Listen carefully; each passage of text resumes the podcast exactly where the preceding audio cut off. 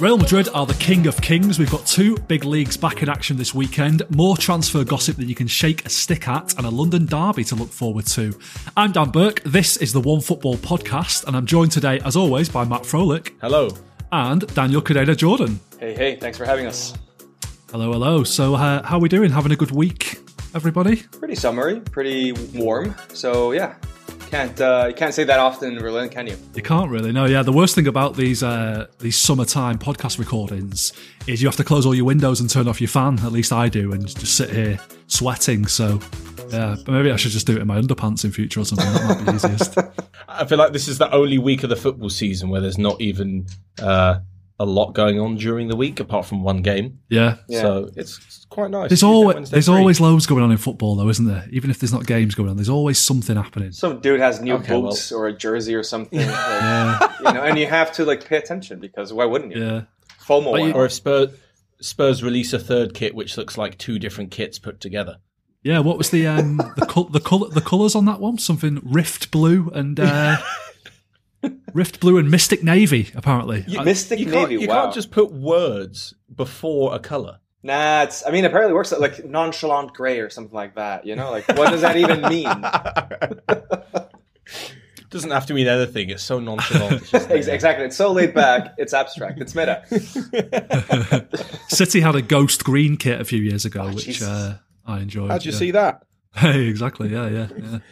Oh my god!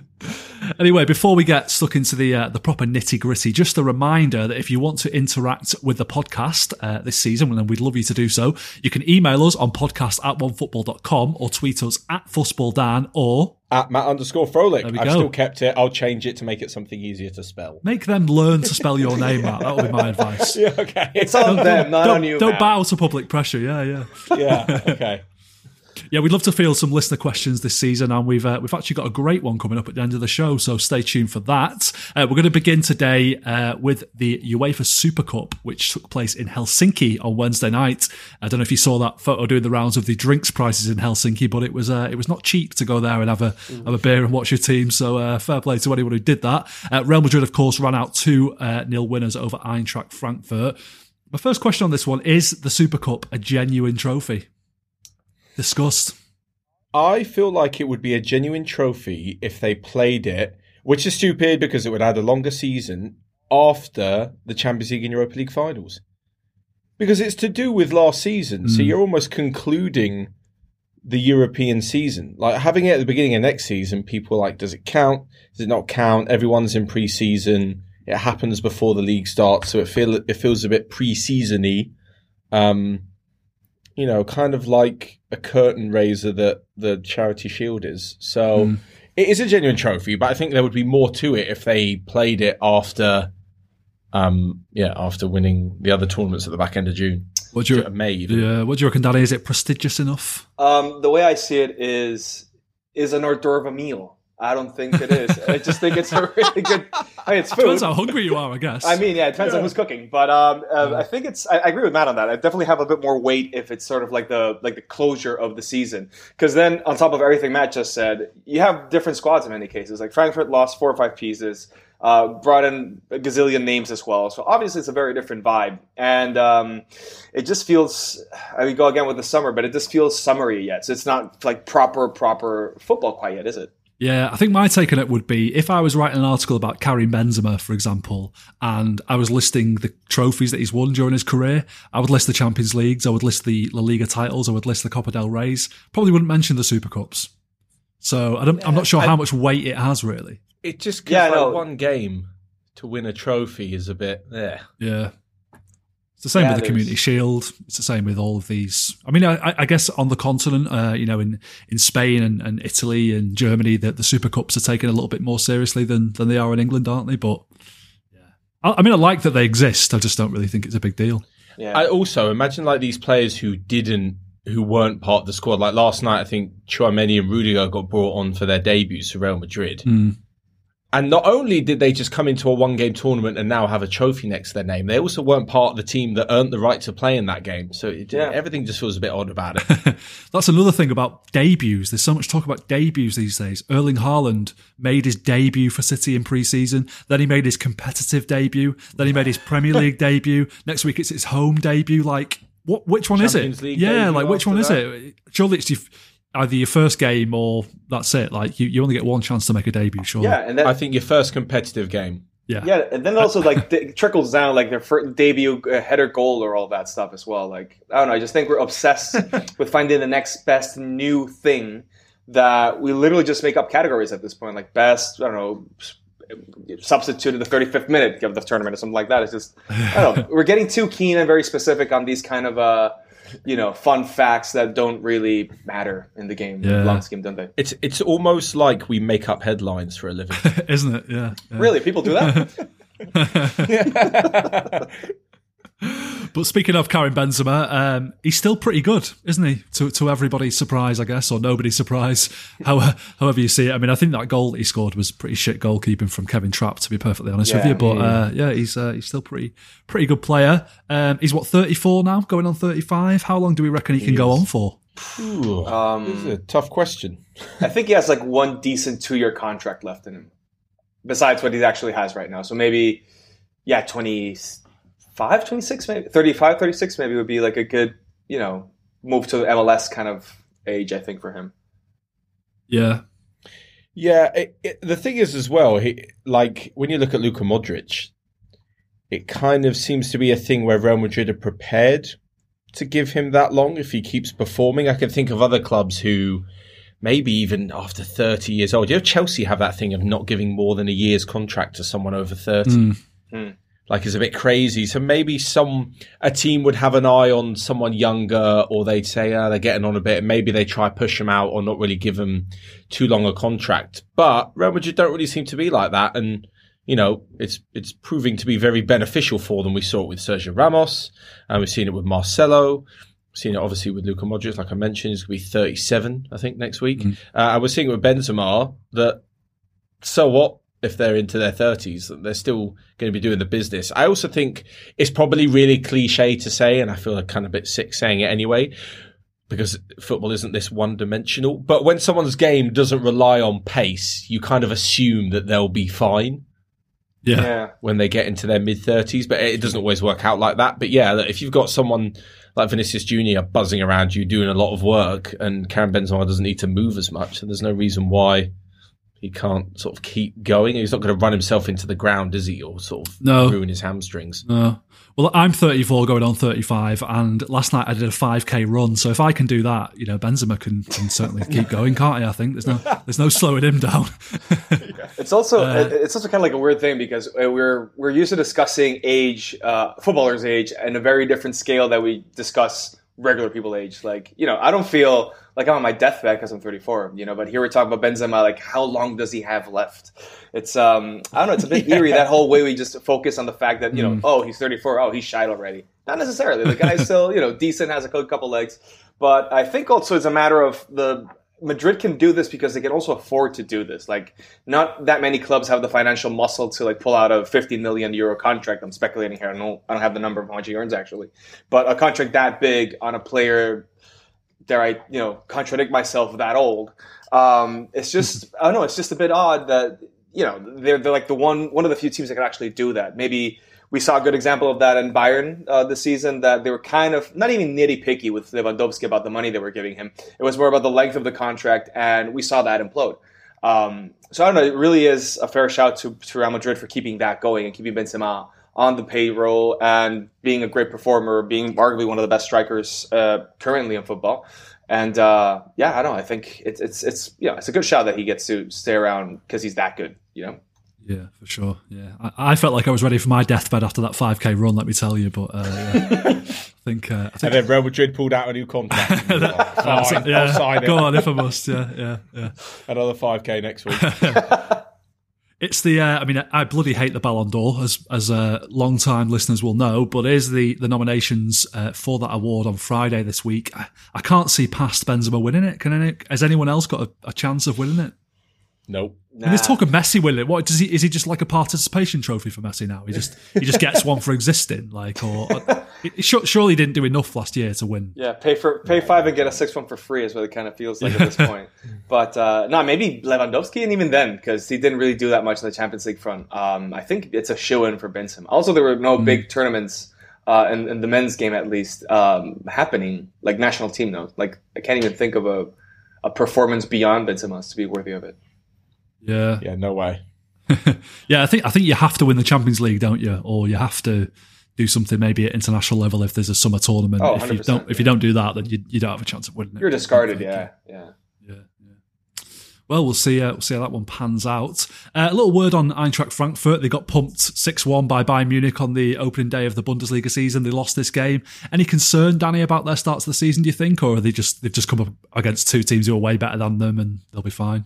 Well, I think they're still kind of getting into the motion um, with Glasner as a coach. It used to happen with Wolfsburg as well, where he coached there. It's kind of a uh, he's a bit unstable uh, as a coach when it comes to results. Um, Frankfurt, keep in mind, finished Bundesliga last season, the bottom half of the table. They were only playing Champions League because they won the Europa League. So it's a team that, even though it's good, and I think it's it's a decent squad, um, well, not having Kostic was arguably or was arguably the biggest uh, piece of the of the team, and having a very mm-hmm. very sloppy uh, Trapp uh, at the beginning of the season, you're down two of eleven players that are really really you know key. Uh, so I think the more the team starts, I don't know, uh, getting back in shape or getting back in form, competitive rhythm, and all that, I think things will get better. I don't see them, however, being um, as stellar as many people were you know aware or wanting to make them uh, come out uh, this summer during the transfer windows and everything. They bought decent players, but it's not going to be an easy one, especially with Dortmund having a really good summer, Le- Leipzig having a really good summer, Leverkusen having a good summer. I don't know. It's getting tricky up in the top of the Bundesliga, to be honest with you. Yeah, yeah. We'll talk a little bit more about Philip Kostic in a bit. Uh, first, we're going to talk about one of the, the big leagues that is coming back this weekend. That's La Liga. Kicks off this weekend. Real Madrid will be looking to defend their crown. Matt, would you say they're they're really strong favourites to win it again? Have they have they say, shaken the squad up sufficiently this summer to go again? Uh, I would say so. Yeah. I mean, maybe this is. We'll probably get onto Barcelona in a second, but maybe partly because they're very good, Real Madrid, as we've seen, and partly due to a lack of competition. I think they have to be favourites to win it again. Uh, I think Tchouameni's a great signing. Rudiger's also good, just to give them. It sounds stupid to say that those two are backups because Rudiger's, Rudiger's an experienced international and Tchouameni cost 80 million. So to be a backup is a bit crazy. Yeah. But, you know, like Casemiro, Kroos and Modric, like we mentioned, no signs yet of them slowing down. Uh, having someone, as much as I think Nacho has been very, um, you know, very loyal to Real Madrid, whenever Nacho stepped in, it was just a slight bit of a downgrade from from someone like Militao or wherever he stepped in at right back or left back. So yeah, to have Rudiger in there as well is just a really good sign. I think Real Madrid have built on, importantly, like Danny said, you know, you've taken away Frankfurt's two best players. Real Madrid have built on what made them so good. Like there's even more top players around a spine where they haven't lost anyone major. They knew um, for a long time Marcelo, Isco, Bale were all going to leave so, you know, those guys, by the end, those three weren't even needed. So, you know, they've they've shedded some deadwood, brought in some quality players, and uh, Luka Jovic also gone as well. I can't see any reason why they would suddenly not be as good. Yeah. Basically, is, is the long and short of it. Yeah, I, I, guess the only problem for them is that the only way is down from last season, isn't it? Really, they won the the, yeah. the, the title, they won the Champions League. Like, yeah, true. You, you either match that, or you, or you're uh, you, you know you, are having a bad season by comparison. You know, it's probably not the end of the world if they don't win either. And I, I wouldn't imagine they would win the Champions League this year, but then I would have said that about them last season. So, yeah, yeah exactly. yeah, I would certainly be uh, wary about uh, Man City coming up against them in the Champions League again. Um, Danny, is it a little bit weird to you that um, you know they were they were highly interested in Kylian Mbappe uh, this summer. They knew pretty early on in the summer that they weren't going to get that signing done, that he was going to stay at PSG, that they haven't bought anyone else in in that position. I think, um, well, two things happened. I think that the sport, the, the, the, the team planning initially didn't contemplate Madrid being the winner of everything. Okay, I mean, of course, they go mm. out and play that. They do that. They do the Madrid thing. They they always do, and every time we talk about them, we always end up in the discussion: the Madrid gene in Europe, or whatever it is, the Madrid DNA we call it. Um, but then you realize it's like it was just buying it's kind of like buying a Lamborghini, isn't it? You don't need a Lamborghini, but if you can afford it, fine, have one. Um, the team works just fine. They have enough de- enough depth in every single position. I think uh, they brought in two decent, very decent players to add more to the depth, like Matt was saying just now. And um, really, like no one is is flaking. I actually think one of the best things that could happen to the uh, to Madrid was not signing Mbappe because now you get to have like an actual exercise of well, what do we need in the team? How can we work around this? So now you have Vinicius Junior is now you know a, a, certain player in the in the starting eleven as a backup. You have Eden Hazard who's kind of slowly coming back into his old shape. Rodrygo's playing well. You have Asensio Vazquez who are always rotating around there. There's Benzema who's untouchable because he because he's fantastic, really.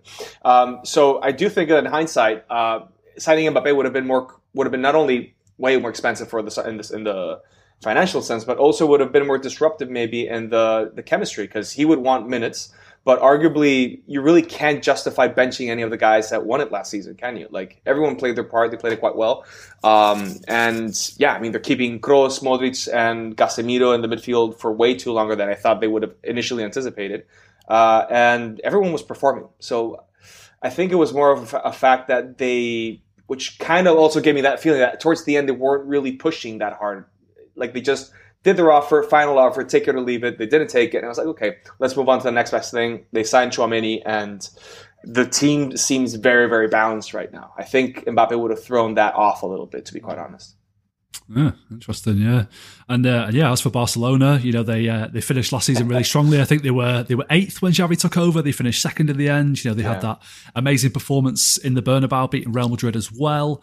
Um, they look pretty well equipped to to uh, you know challenge Real Madrid properly for the title this season. They've made some made some good signings. Lewandowski being the main one, but Raphinha, Kunde, uh, Christensen, Kessié. Matt, I mean, let's assume that they can register all those players and you know everything goes smoothly in that department, which is by no means guaranteed. Uh, do you reckon mm. that they're in a, they're in good shape, Barca? Yeah, I would say so. They've signed really really top quality players with good experience there. It doesn't seem to be that obviously they're joining a new team and some of them are joining a new league.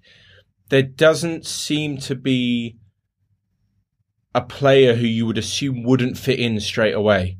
Um, you know, all of them have played for their country. All of them have played Champions League football. A bar Raphinha. No, no, I think Raphinha played that season at Rennes um, potentially Champions League football. Uh, you know what I mean? They're, they're all sort of really experienced. They're not building up with younger players and sort of planning a project. I think now, definitely with the, with what Xavi's shown as well as a manager in the last few months, they're they're ready to challenge potentially towards the top of the league. Um, uh, like you said, if you look what Xavi did in the time that he was given, you're now getting a full season out of him. I think they could, but on the other hand, Real Madrid seem a sort of it feels like this squad knows how and knows what to do. Not that a lot of people at Barcelona don't, but this is you know it's a very different Barcelona mm. side to the one to the one that won their title when they last win the league. Um, Nineteen was it? I think so. Yeah, I believe. Yeah, yeah, 2018-19. You know, it's vastly different from three years ago. Yeah, any doubts for you, Matt, about Lewandowski? Maybe like you know he's uh, he's 33 now. It's his first season in Spain, first season outside Germany for a long time, or is he just going to kill it wherever he goes? Basically, yeah, he's going to kill it wherever he goes. I mean, you, you, you've seen the guy He's in peak physical condition, um, unbelievably good finisher. I don't think he's the kind of um, I don't think he's the kind of player to not really make an effort to, to understand how the team plays. Doesn't seem, certainly from my point of view, very selfish.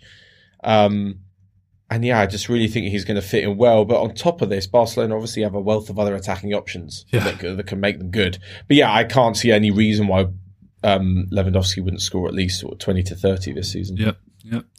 Danny, uh, Matt, and I made a very ham-fisted attempt at trying to explain this financial situation at Barcelona on, on Monday's podcast. yeah. I'm wondering if maybe you can you can shed any more light on it. Like, what what what are these economic levers? What the hell is going on?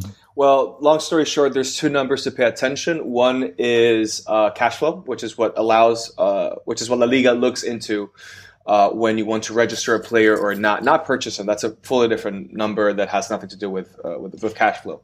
But the whole point of La Liga's system or financial, it's not even a fair play. What we call it, like a salary cap kind of thing, mm. um, is that you're not meant to uh, register or you can't register a team that's more expensive than what you can actually afford, which is a very you know solid way to explain or to like base the discussion around. Fair enough. You have 20 players, but can only afford to register 15. It's because you have five that are simply too much for you financially. So, uh, keeping that in mind, uh, you also have to keep in mind Barcelona's squad before Lewandowski and all these guys came were was around the 550 million euro mark. So it's mighty, mighty big. That's why when you see the, the La Liga the uh, budget or a salary cap, Barca actually have a negative hundred something million because it's that much, not that much more money they have to drop. What is happening right now is that the cash flow is being altered by these levers that you mentioned. So they had uh, three levers they executed. Uh, basically, they've sold their TV rights for the next or percentage of the TV rights for the next uh, decade or so. They sold around 50% of Barca studios. Uh, and then there's obviously the Frenkie de Jong question or whoever's going to leave. I mean, the guy, I feel bad for the guy after all, after the, all this happened this summer. But long story short, they, they just make, basically got a massive cash injection in the club, which kind of tilts the balance in their favor to when it comes to what you can register. So even though the salary cap says you have a deficit of, of available resources to sign players, i.e., get rid of players you have to, um, that money kind of counterbalances that a little bit to a point where you can sign them, and now the registration part is basically fickles away. Like they just have to close.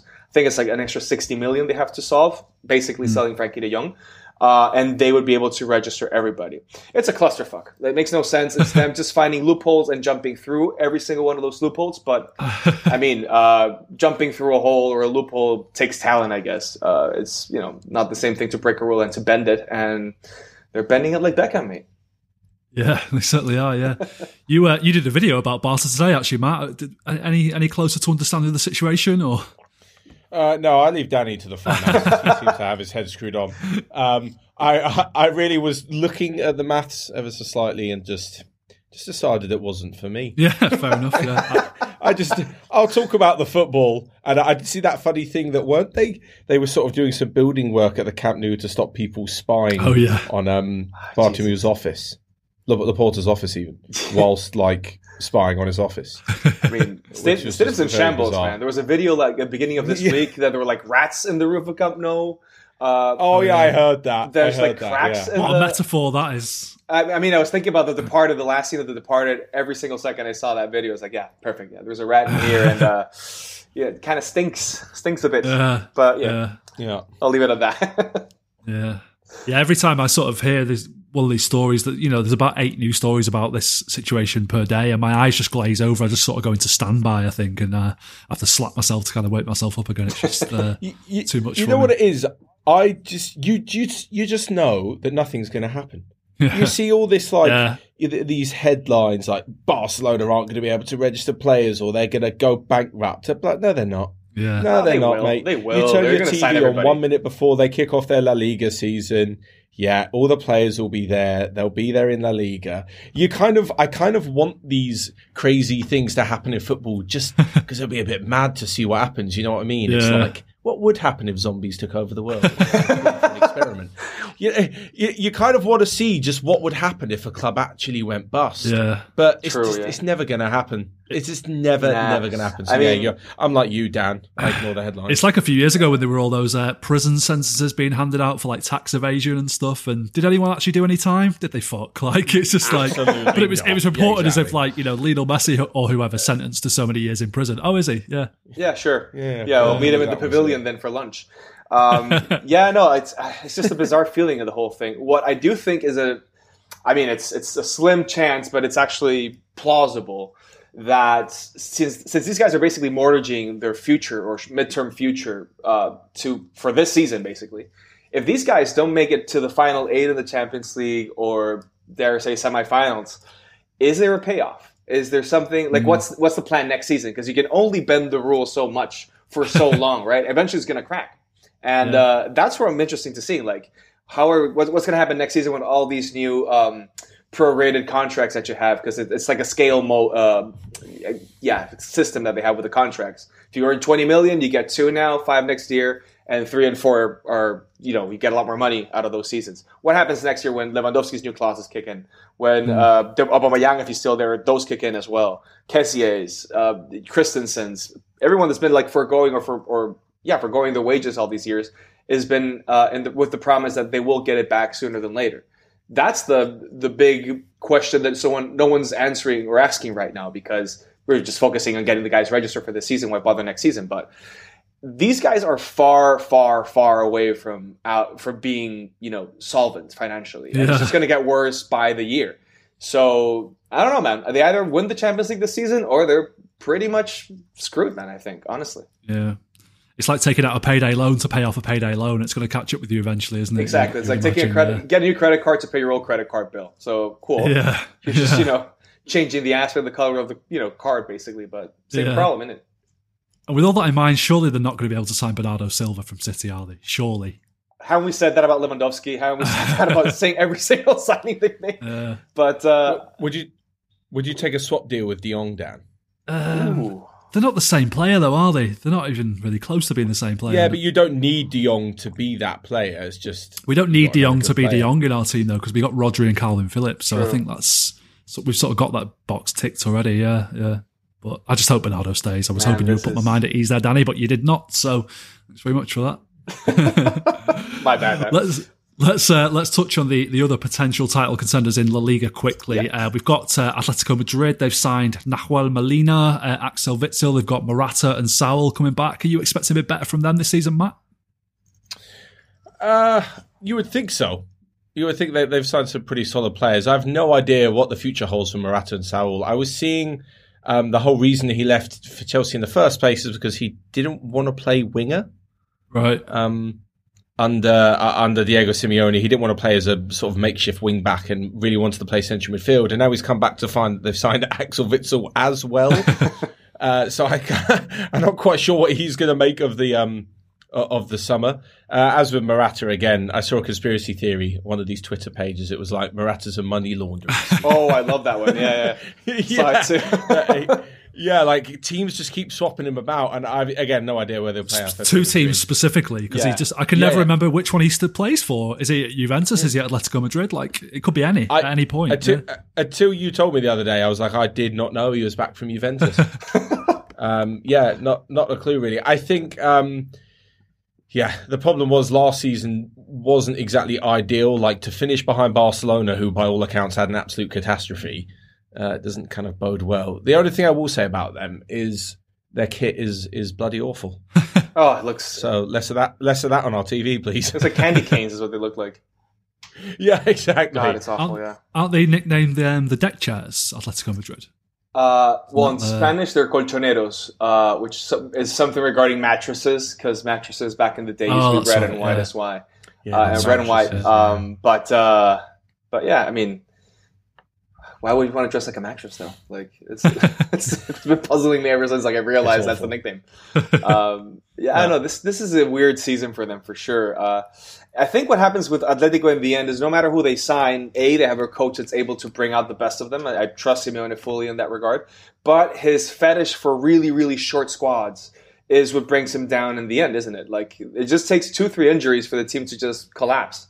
And uh, they already have Jimenez who's still injured right now. Um, and I don't know, like Savic is prone to injury, Hermoso is prone to injury, and I'm just talking about defenders right now. Then there's Llorente, De Paul, eh, Ñigue, it's uh, Saúl. Sorry, it's just I don't know. I don't see these guys um, surviving the injury uh, runs this season, especially now that Barca are back in their game. Kind of, uh, it's it's a complicated one to be honest with you. Anyone else who might get involved in the title race, Danny? Sevilla, maybe? Gennaro Gattuso's Valencia? No, mate. Valencia, no way in hell. That team is is just a good experiment, but little more. Uh, maybe Sevilla could be a good shout, but that's already kind of like pushing the envelope a little bit. Um, I think it's a two horse race with Atletico, a potential surprise if everything goes according to plan for them and it doesn't go according to plan to Madrid and Barca, which seems very, very unlikely.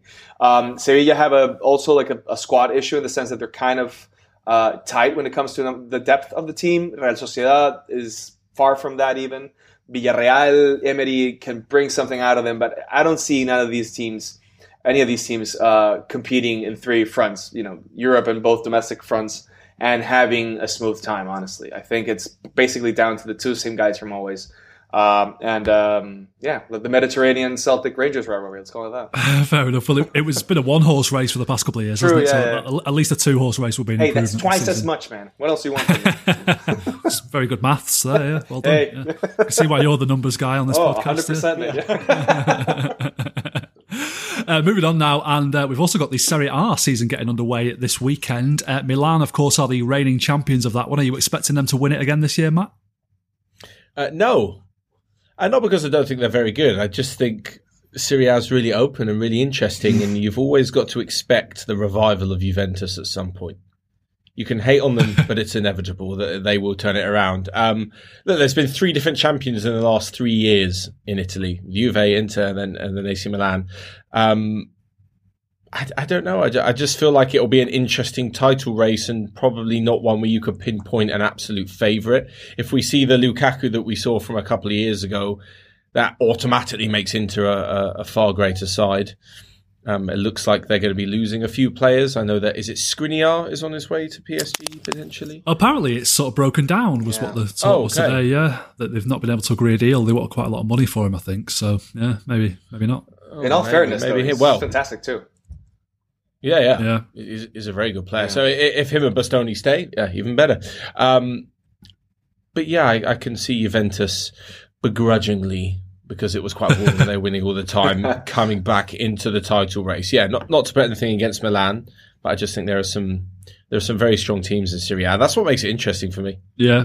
But you, uh, while we were waiting to record, Matt, you pulled up some interesting facts about Milan's new six foot four Belgian signing, didn't you? Yeah, he lives at home with his mum. Fair point. So there, there you go. Bit early I- for the I mom shit you jokes, not. man, in the season, isn't it? no, no, it generally says the six foot four Belgian attacking midfielder lives with his mother. Uh, there's nothing wrong with that at all. She probably keeps him grounded. Yeah. Oh, Hey, love that. Who Love doesn't that love a home, there. cook, a home cooked meal and having the washing exactly. done? Oh yeah, I missed I exactly. missed that pun. Then that was very good actually. Yeah. yeah, exactly. Not out, uh, not out partying, not out coming home late. I hope she sets a curfew for him because uh, he's got a big future. Yeah. Six foot four as well. I didn't. We, we, we said we didn't realize he was that tall. Jesus, Yeah. that's We're, talk, we're talking about, I, Oh, I believe you say, Charles De Ketelaere. I've been playing a lot of FIFA with Derek Ray commentating, so I know how to pronounce all the players' names. Is, these is that actually I think so, yeah. That's it, yeah. the I, Catalera. I like to think that when, when when players change teams, they automatically adopt the pronunciation of that country. That country. so, like, if it's not Charles de Ketelare now, sounding Yeah. far more Italian, I'll Carlo really de disappointed. Ketelare. Yeah, the- and when when and when and when Man City sign him, it'll be Charles Ketelar Charlie. or Charlie. Charlie. oh man. Uh, uh, anyway, no, he does look a very good player. I only saw him briefly for um, Club Brugge in the Champions League. Uh, I believe they were in Man City's group. yeah, was this that's when I saw him, yeah. Um, yeah, that that well, there you go. Um, I saw him in the games against City and against PSG. I believe he might have scored, or he scored the year before against someone in the Champions League. Couldn't remember who it was. Anyway, looks like a very good player. He does, yeah. Leeds were in for him as well, weren't they? But he's uh, he's gone to Milan, Hmm. so good luck to him. Yeah, Matt mentioned it there. Danny Lukaku back at Inter. Do you reckon that's that's going to be pretty massive for them for, for them trying to regain the Scudetto? Well, you're rebuilding uh, the tandem basically, Lukaku Lautaro, which was fantastic the year they won the season. Uh, add to that that they have Edin Dzeko as well. So they have a lot of depth in attack right now. There's Joaquin Correa as well. Uh, I think Gosens can play up and forth a little bit. Dumfries adds a lot of depth from behind. It's a it's a really interesting team to be quite honest. Um, I've always fancied Inter to be that sort of close but no cigar team, but the last couple seasons have proven that they really do have sort of like this edge to winning a championship. They already won the league ones. Uh, they're really competitive in Europe lately. Um, and if Skriniar is staying uh, and the Bastoni and de Vrij defense is in really, really good hands, trying to be as good puns here as possible like Matt, but you know, it's a tough game to beat. Um, but I think it's a really interesting squad what they have. But having said all that, I do see Juve and with Vlahovic and all the players have been signing lately.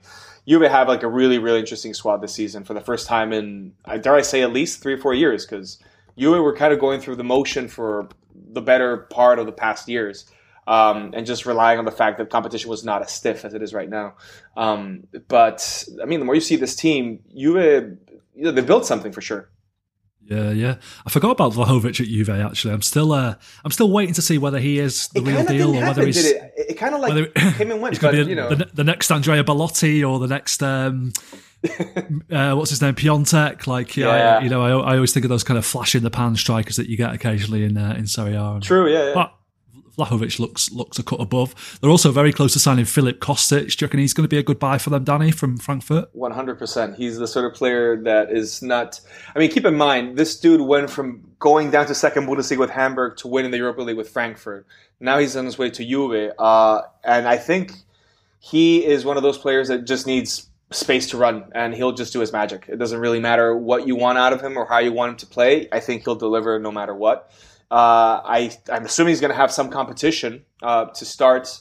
But at the same time, um, uh, is he really? I think he's arguably one of the most underrated players in Europe right now, and he is a really, really solid uh, bonus. Not only because he can play well, but he's also like a really good, apparently, uh, you know, nice teammate kind of guy. So I think there's a lot of positives for for Juve bringing Kostic. To be honest with you, What do you mean by a nice teammate? He brings cakes in for everybody, or like remembers does the- birthdays. does, he texts does the everybody. ironing, yeah. he does. He, he coordinates the wake up calls with the hotel uh, clerks and all that. No, no, he's just like apparently like a really fun dude to like work with kind of guy. So like, uh, wh- where, why he's going to be missed at Frankfurt is not only because apparently, well, not apparently, he was a really good part of the team or big part of the team. It was also apparently like really warm with the fan base, really warm with his teammates. Uh, coaches, the coach loved him, Glasner. So it's it's sort of like that really you know like overall decent kind of guy, you know, and um, you know you can always use that in the team, I suppose. Absolutely, yeah. Very nice to hear. Good luck to him. Uh, Matt, you did a video about Roma yesterday, didn't you? Uh, you you're Hmm. maybe anticipating something good from them this season? Uh, well, like I mentioned before, with AC Milan winning it, there's- if Italy's really that wide open, there's no reason why Mourinho can't mastermind uh, something at the top of the top of the league for Roma. I just think they've added so well. I saw um, I saw a sort of predicted starting lineup of theirs, and you look around, and there's so much quality from everywhere to add to what they've got already, especially the signing of Paulo Dybala. Yeah. Um, absolutely wild to think there's someone of his quality. It's no disrespect to Roma, but I was trying to think of what the equivalent would be in the Premier League. I mean, you wouldn't have predicted For- Dybala to Rome two years ago, ever. Yeah, it, Uh, like to join the the club who finished sixth with no Champions League football after leaving Juventus. Yeah. You know, in in what is it, how old is he now? 28, 29, That's sort of in his prime Yeah. of, of his peak of his powers. It, it really just a bit of a bizarre one. But yeah, they've obviously added Gino Wijnaldum into the midfield. Didn't work out at PSG for whatever reason, but we know his quality. And Nemanja Matic is some good experience. They've of course got Pellegrini, the captain, in there. Um, Smalling at the back. uh, you know, they just they've just got some really. Uh, they've signed uh, Zeki Çelik as well from Lille. They just got some a really good all round team. And as much as the Tottenham fan in me thinks Mourinho is washed up, he's clearly not. Yeah. Um, and he's clearly still got something to offer. So I wouldn't put it past them getting into the Champions League. Maybe the Scudetto is a bit out of reach, but certainly it's going to be a, a big uh, a big season for Roma. I was talking to Damiano, our resident uh, Italian newsroomer and Roma fan, and he said that even before Dybala's announcement, every single season ticket had sold out. There is that much buzz and energy from the fans and the city around Roma, unless of course you're from the Lazio quarter. uh, so yeah, I, I expect big things from them. Be honest. Yeah, I mean, you see, uh, they were obviously Dybala got a big welcome by the fans in the city as well. Mm. But even Vinaldo, there was like, you know, at the airport, like uh, thousands of fans turned up for him. It was like, you know, do you remember when Darius Vassell went to Turkey a few years ago? It was uh, it was kind of reminiscent of that when uh, they all went crazy for Darius Vassell, except Vinaldo's actually a good player who I actually really rate. I, don't, I don't understand where this sort of like I think his, his his one year at PSG, you know, where it was a really bad year for PSG and he didn't do particularly well, but it's done sort of irreparable damage to his uh, his reputation in some people's hands, uh, some people's eyes. Whereas when he went when he left Liverpool last season, I thought he was an incredible player. But did they make Darius Vassell get into a swimming pool with his kit on? Not as far as I'm aware, no. That was a bizarre sort of Wijnaldum intro. Did they do that? I didn't see that. Oh wait, you didn't see it? No, Oh, in that case, you must have just thought, Matt, what on earth are you on about? Talking about Darius Vassell in a swimming I can pool. just Yeah, the announcement video was Gino Wijnaldum underwater and sort of uh, bursting through the through through the waves. It was a swimming pool, sort of coming out. Maybe there was a wave machine. on. Who knows? Yeah. Yeah, yeah, full kit on. And I just, my mate sent it to me, and I said, "Imagine being that social media manager at Roma. I'm just thinking about who's like just been introduced to the, Wijnaldum." the the pitching meeting for that. Like, okay, I have the concept for it. It feels like Nathan Fielder kind of vibes. Right? We put him Yeah, in it a pool, full track. He comes out. We're born again. Like, what? No, like fine. Yeah, yeah. Lay off the sauce a bit, buddy. But sure, we'll go with your idea. They could they could have at least made some sort of magic lamp pun, couldn't they, with a genie in a bottle kind of thing? Oh Like, yeah. Yeah, get license to Christina Christina Aguilera. Aguilera, yeah. to- yeah, yeah. I, uh, talking of that, I saw the I saw a great one today. Fulham announced the signing of Issa Diop from West Ham, Yeah. and it was just Issa kind of magic. Oh, See, that's that's good. That's, That's a touch of class. That's yeah. good. That's yeah, good. that is well done. Fulham. I like a good dad joke in my in my signings. You know. Don't we all? Don't we all? Yeah. Let's uh, let's touch on a few more transfer topics now. Then the the first one since we last recorded a podcast, Matt. The uh, the Arnautovic deal to Man United is dead. The dream is over. What a shame because that would have been great content, wouldn't it? yeah, yeah, that was just for the vibes. Yeah, Uh, it seemed like the fans were very, very against it, and like the, I have two thoughts on this one. Firstly, good for the fans. You know, they say, look, we don't want this guy representing our club after he picked up a ban at the Euros. Um, for, you know, an offensive uh, comment that he made during, I think, after he scored. Um, a, do fans maybe have too much power? Like, do they know everything? Basically, in my experience, fans don't always know everything, but I understand why they would have said it. Um, and secondly, my thought behind this is, what if the club are doing this to get fans back on side? it was all a They- ruse.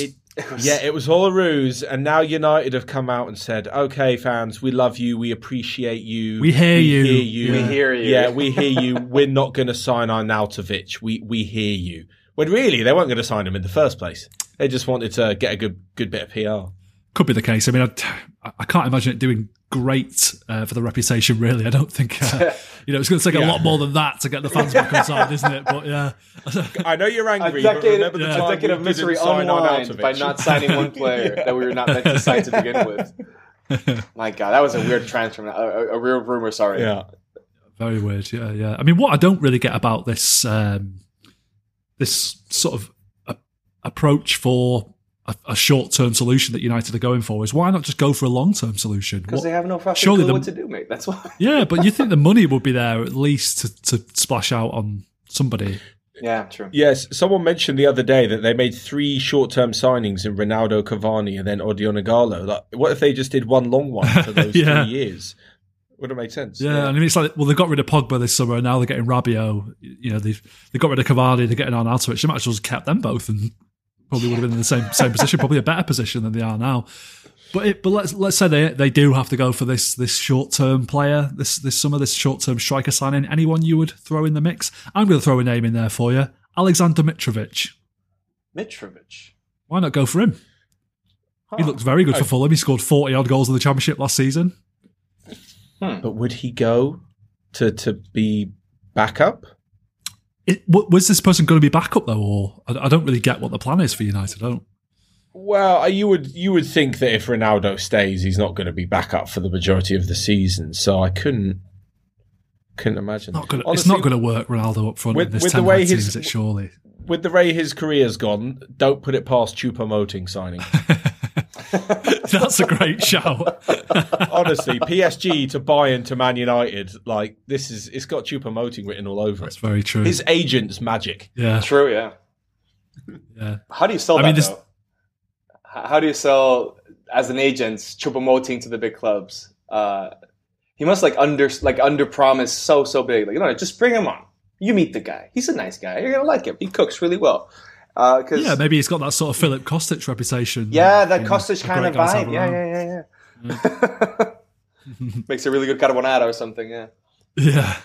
I mean, another one that there's some talk of uh, of Aubameyang to Chelsea, and I don't know if maybe United would would want to get involved in in that pursuit. Um, there's also some talk today that Xavi really wants to keep Aubameyang and isn't keen on letting him go. I mean, I don't know. There's a lot, a lot of questions here. Would Aubameyang to Chelsea make sense? Would Barcelona let him go if he stays at Barcelona? Does he have a chance of playing with Robert Lewandowski there? Would he would he play out wide for Barca? Hmm. Take your pick from any of those questions, guys. I mean, leaving Barca, the thing with Barcelona and discussing anything regarding them is that since the numbers and the finances is such a big issue, of course, any player leaving makes sense because they kind of need to offload a couple of a couple of names.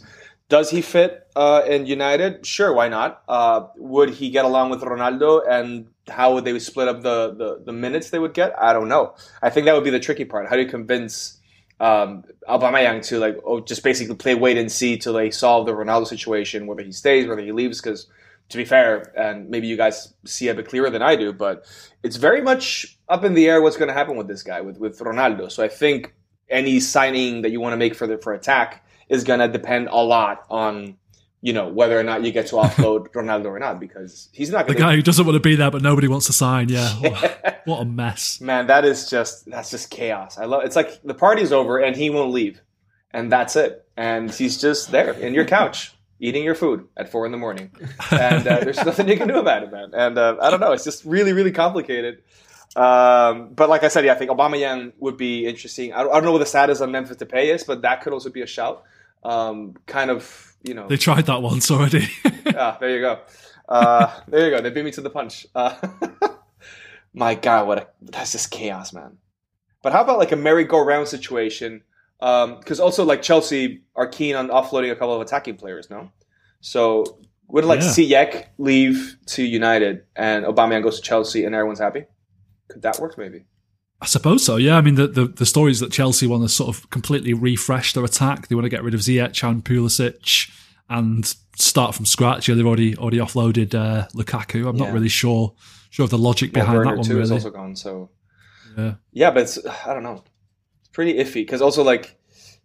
Yeah, no, I don't. I think United are screwed, man. I think they're going to have to play with the false false nine as well. Reinvent the game. Oh well, never mind. It'll Not my problem. fine. It's their problem. Yeah, good, good luck to. Yeah. It's good TV. was, it's good TV. Speaking of Werner, actually, like he he sort of dropped a hint when he did his uh, his, his return to RB Leipzig press conference that other clubs had come in for him, and you know he, he just wanted to go back to Leipzig, and and maybe the the su- suggestion there is that maybe United might have been interested in, in taking him on loan or something like that, which again, like what a bizarre move that would have been, but Yeah. Yeah. As we were saying the other day, it's still kind of a, a little bit weird how it didn't work out for Werner at Chelsea. He made an interesting comment as well about how he said VAR destroyed his confidence, Well, which doesn't really smell particularly great, does it, for a striker As to in, say there that? isn't VAR in the Bundesliga. Oh, well, there, there is. yeah. Does he know that? Yeah, I hope he's aware because otherwise he's in a big for a big Yeah. surprise. yeah. He's going to walk out on the first day, see that little screen, and think, oh, oh bloody hell. Not- not again. not here Not again. again. It's a conspiracy. That is a very, very, very sort of uh, odd comment. I was actually analysing the Leipzig squad the other day, and it kind of makes sense that if he's to fit in a, you know, uh, a front two, it may suit him better to be back there alongside Andre Silva. They've also signed um, Sesko from next season onwards. That makes a little bit more sense, and maybe he just wasn't really, um, yeah, fitting into a sort of left wing, more isolated role, maybe up front, like how Chelsea played. yeah, yeah. Certainly. Uh, well, speaking of Chelsea, they've got a big game this weekend involving your boys Tottenham. Matt, it's uh, the, the biggest game of the Premier League weekend on Sun, uh, Super Sunday. Uh, how fierce is this rivalry between Chelsea and Tottenham? Matt, it's one of many London derbies, and I'm never sure which one is the sort of most. I mean, I know which one Tottenham's is. It's obviously Arsenal, but where does Chelsea rank on Tottenham's list of London rivals? Well, well, the, the the way I see it, and it's quite funny, is that Tottenham Arsenal was consistently a rivalry. Right? O- Of course, you know Tottenham and Arsenal absolutely hate each other ever since Arsenal moved up to North London from South London. The ones with Chelsea and West Ham sort of depend on how good the other one is doing. Um, you know, Chelsea. Uh, Frank Lampard used to call it three point lane uh, whenever Chelsea used to play at, at, at Tottenham. It was a bit of a joke. Tottenham weren't very good, you know, for my whole life basically and it was very easy for Chelsea. And it only really became more intense in the past few seasons when Spurs started winning, basically, and when there was more of an even playing field. Uh, Spurs had quite a good home record against Chelsea. Chelsea have an immaculate home record against Spurs, aside from that one victory a couple of years back. So yeah, it, it kind of depends on how close they were. There was, you know, look, they're third and fourth from last season. Uh, a couple of years ago, they were first and second. I think in 2018 under Conte at Chelsea. So yeah, it, it's the same with West Ham. When West Ham are sort of a bit rubbish, Yeah. or, you know, when they got relegated, Tottenham West Ham was you know, a big against little sort of game. But when West Ham are doing half decent, then it intensifies the rivalry. So that's the difference between Tottenham Chelsea and Right. Tottenham Arsenal. I think everyone just hates Tottenham as yeah, that's true. Actually, I don't really get that. I mean, they've not really Um, Yeah, been, yeah, a, yeah. been a serious threat for many, many years, I- have they, Tottenham? So I saw this on. I can't remember where I saw this stat, and obviously, depending on which era fan you are, you may completely disagree. Uh, but West Ham's biggest rival is Spurs. Arsenal's is Spurs, and Chelsea's is Spurs. like they're just the biggest rival for whatever for whatever reason. Maybe it's a mix of the history with Arsenal and then actually being good, and the other two. um, but yeah, there is there's no doubt that it's the biggest game of the season. The Chelsea Arsenal rivalry is a load of nonsense. Those guys swap players, swap managers, True. swap you know technical directors like it's going out of style. yeah. I mean, yeah, it's it's a bit mad, but certainly I'm not very optimistic if that's what you were going to well, I, I- I was going to bring up the uh, the one win in 37 for Spurs at Stamford Bridge. It's been uh, a very Is that unhappy it? One in thirty-seven. one in thir- just one in 37. Oh, yeah, My yeah. God. oh, Do you remember when that was? Yeah, it was only a few years ago. Dele Yeah, Alli that's right, two, yeah, yeah. 2019, Mm. I believe it was. Um, Eriksen scored a scored a brilliant. goal. Oh yeah, that was Yeah. one. Yeah. The- I I have so so much to say about this, but I'll try and keep it short and sweet. What I cannot understand, and this is what I've always thought about Tottenham, especially when you know away to the big teams. I know that you're going away to top four, top six sides, and going away to Chelsea in the London Derby is very difficult. I just don't understand how it spans generations. like, if you said to me this team has a mentality issue, I'd say fine. But once we've swapped this team and got new players in, there won't be a mentality issue. Then you say get homegrown players, they understand it more. Get foreign players who are more experienced. Get this, get that, new manager, new system. How is it that over 37 games, you know, which is spanning my lifetime, 30 years or a little bit more, because I, I don't know if that was Premier League or not, or you were counting cup games. Or I, I don't. I, I wasn't sure if you didn't know how long your lifetime was then for a second. Yeah, yeah, I was going to say. I, so I didn't know if the extra seven. I was just talking Premier League, but obviously longer. Thirty-seven years consists of a lot of different players, managers, and tactics. So what? You know, when Chiellini said it's the history of Tottenham, I can never, I can never pin that down, and it it infuriates me so much because there could be, you know, uh, Chelsea last season. If you said how were Chelsea, you'd say, well, they fell off a bit last season. Chelsea weren't great, lost two finals, um, domestic cup finals, this, that, and the other. Played four games against Spurs, didn't concede a goal, won all four with a record of about twelve 0 I, I just it makes no sense. I just don't understand how Chelsea could be really, really poor. Spurs can look on top of their game, and they'll go to Stamford Bridge and lose. I, I, I really, I've given up trying to answer it. I'm just posing the question for everybody. Sod's law. Yeah. I mean, I mean. Tottenham's record at uh, Stamford Bridge is about as bad as City's record at Anfield. So I, uh, I have a sort of similar sympathy for you. But I, I suppose at least Anfield is, is, is a very intimidating ground. You know, a lot of away teams struggle there and that kind Yeah. of thing. Like, I don't really get that vibe from Stamford Bridge a lot of the time. I, yeah, I, I, I don't know what it is. There must be something that, that Tottenham just sort of buckle under the pressure. But if there's any reason to be optimistic, it's heading there with the team that we've got now, with Conte in charge, and maybe, just maybe, something can happen. Maybe. Um, but yeah, tweet me the abuse. at underscore Foden Yeah. Well, yeah, um, and I will certainly be tweeting if we win. Yeah, Spurs have got Harry Kane in, in looking in pretty good form. Obviously, it's only second game of the season. Heung-Min Son, very good player. Dejan Kulusevski looking very good. Danny, is that one of the best front threes in Europe at the moment? Would you say?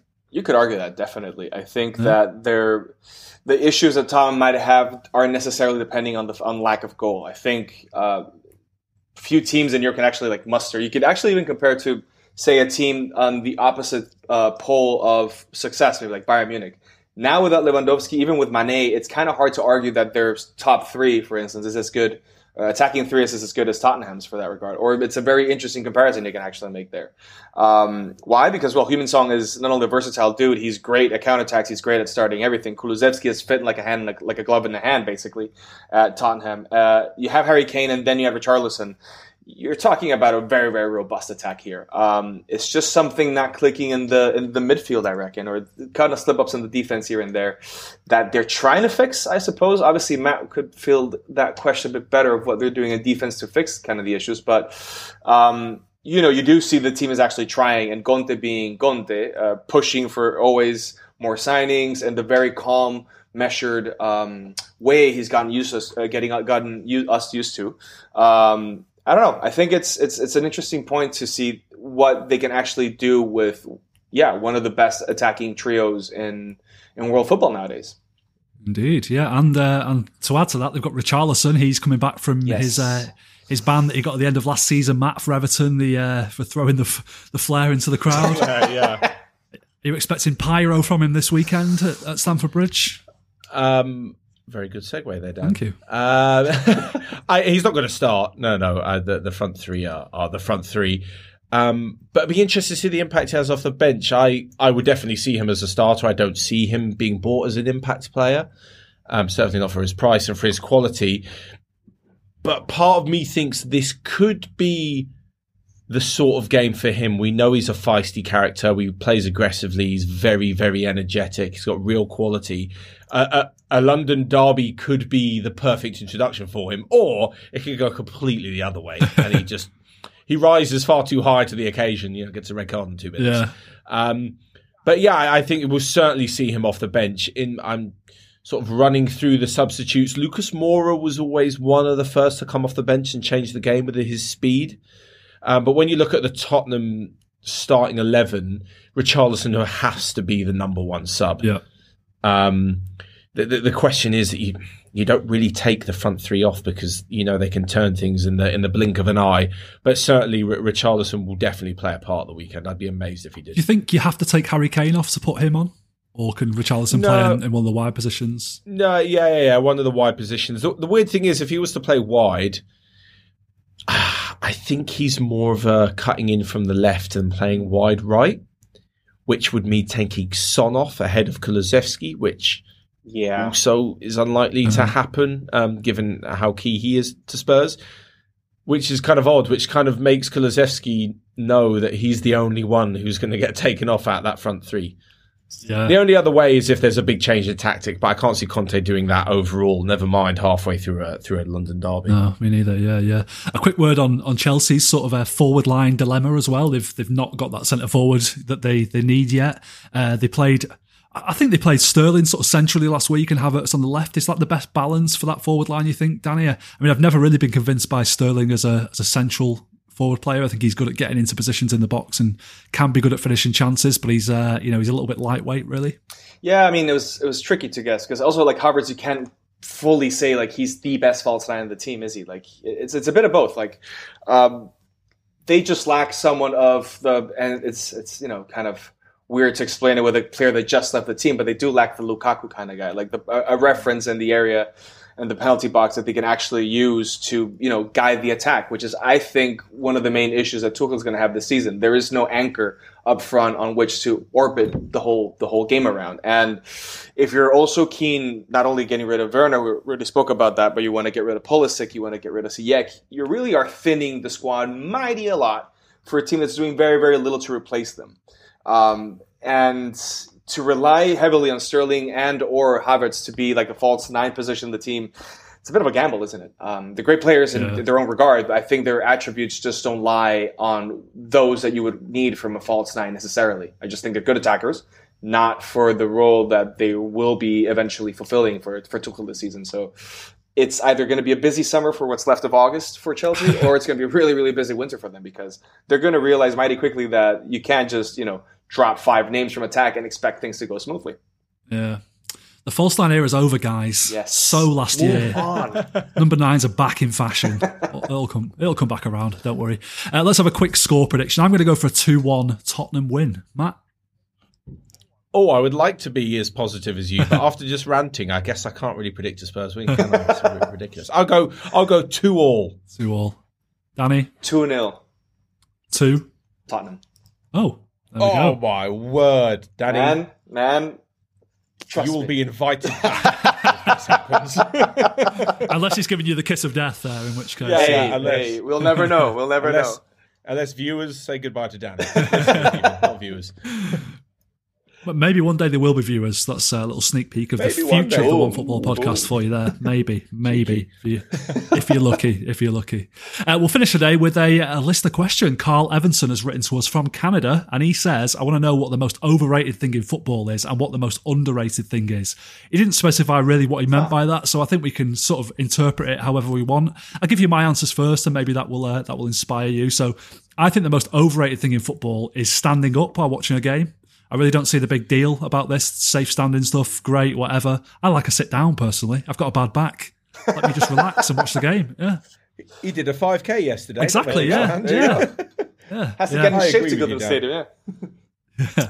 And the most underrated thing about football is pies, stadium pies. You know, you see this uh, this footy scran Twitter account going around with all these Yeah, elaborate yeah. things, all these like pulled pork, fucking Keep it You know- simple, folks. Nachos. Yeah, you can't go wrong with a pie. Give me a chicken balti, bratwurst. Give me a bratwurst any day of the week. It's chicken balti pie at the Etihad Stadium is one of the greatest meals you can have. So, yeah. I feel like that's uh, aimed at me because the Spurs Stadium does like Korean pulled pork and Yeah, you guys have all these fancy salmon your dishes. fucking cheese room and all that. Yeah. You- honestly, you saying you love a pie at a stadium just makes you sound so northern. Like it's just. I am what I am. Football. Yeah, bring back pies. Bring back pies. Uh, So, what we're thinking? Most overrated, most underrated things in football. me, me or Danny? Either Danny, of you. want to go? go ahead, Matt. Go ahead. Um, the most overrated thing for me is football kits. Yeah, I'm with you on that one. Hate them. Can't stand it. Just wear a colour and just shut up. I don't care about the reveal video. I don't care about the colour. Thank you for saying that. Thank you for I'm- saying that. Yeah, Mystic I'm- I'm Navy. not- Don't forget. yeah, yeah, Mystic Mystic Navy. I'm not asked about the the the cut, the stitching, the collar, whatever. Bullshit. I It mean, is what it is. It's the wording. Players put it on, yeah, and you play football in it. Like, fair enough that you don't want to play in the ones they used to play in that are really heavy. Like, they're kind of lightweight these days and breathable. I get that, but the rest of it, just people are obsessed with kits, and um, I don't get it. Uh, the most underrated thing for me is the tap-in. You see, you see tap-ins put down a lot, going, "Oh yeah, well Ronaldo just scores tap-ins, or blah blah blah, just scores tap-ins. They're so easy. If they were so easy, everyone would do them. Yep, I agree. Like, imagine, True. imagine, imagine a striker out of confidence going, "Why don't I just do tap-ins?" like, like if if they were that easy, the, a striker would never be without confidence because they just resort to tap-ins when it's easy. It's just a complete Um, coincidence that people just end up on their own on the edge of the six yard Yeah, box yeah. all the time. Just yeah, yeah, yeah, exactly. Um, if anything, look, you know it as a football fan to time you run to be in the right areas to have the knack they say of scoring and knowing where to be is a skill. And if it was super easy, everyone would do it. So tap-ins are very underrated. I agree. By the way, that, do you know that new Spurs third kit is inspired by Tottenham's ever evolving DNA? Does that make you feel any better about it, Matt?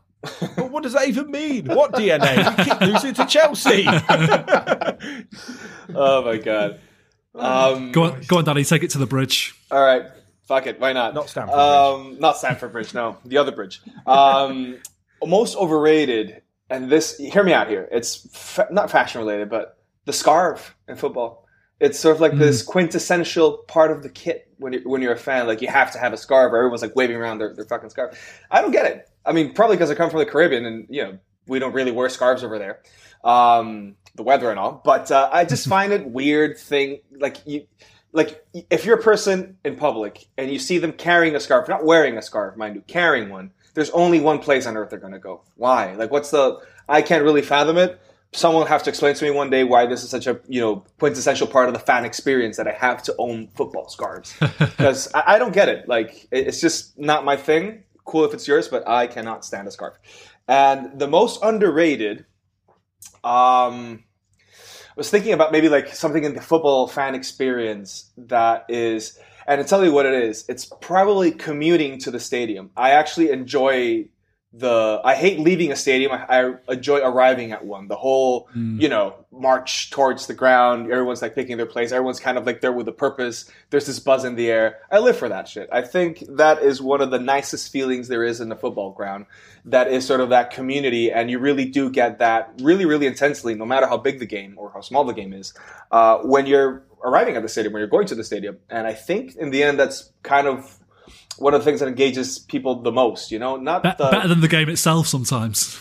I mean, yeah, you sometimes you go to games, the game is dog shit, but the, the fans are fantastic, and I think that is just part of that momentum that that maybe players live differently, obviously, because they're you know literally on the pitch. But uh, as a fan, it's quite nice to see that your fellow fan or fellow fan mate, if you will, uh, is you know they're up in arms with you, like ready to like, yeah, let's fucking get him, guy. We're here for a reason. I, I, Yeah. I appreciate that a lot. Well, what a lovely way to end the show that was. Thank you very much for that. Thank you to Matt and to Danny for joining me and to everybody for listening. Remember, you can email us on podcast at onefootball.com if you want to get your question into us for Monday's show or tweet us at fussballdan or at Matt underscore Frohlich. Just got to learn how to spell that. It's quite easy, really. We'll be back on Monday. We'll be reviewing the biggest games and the biggest talking points from the weekend's action, so be sure to join us then.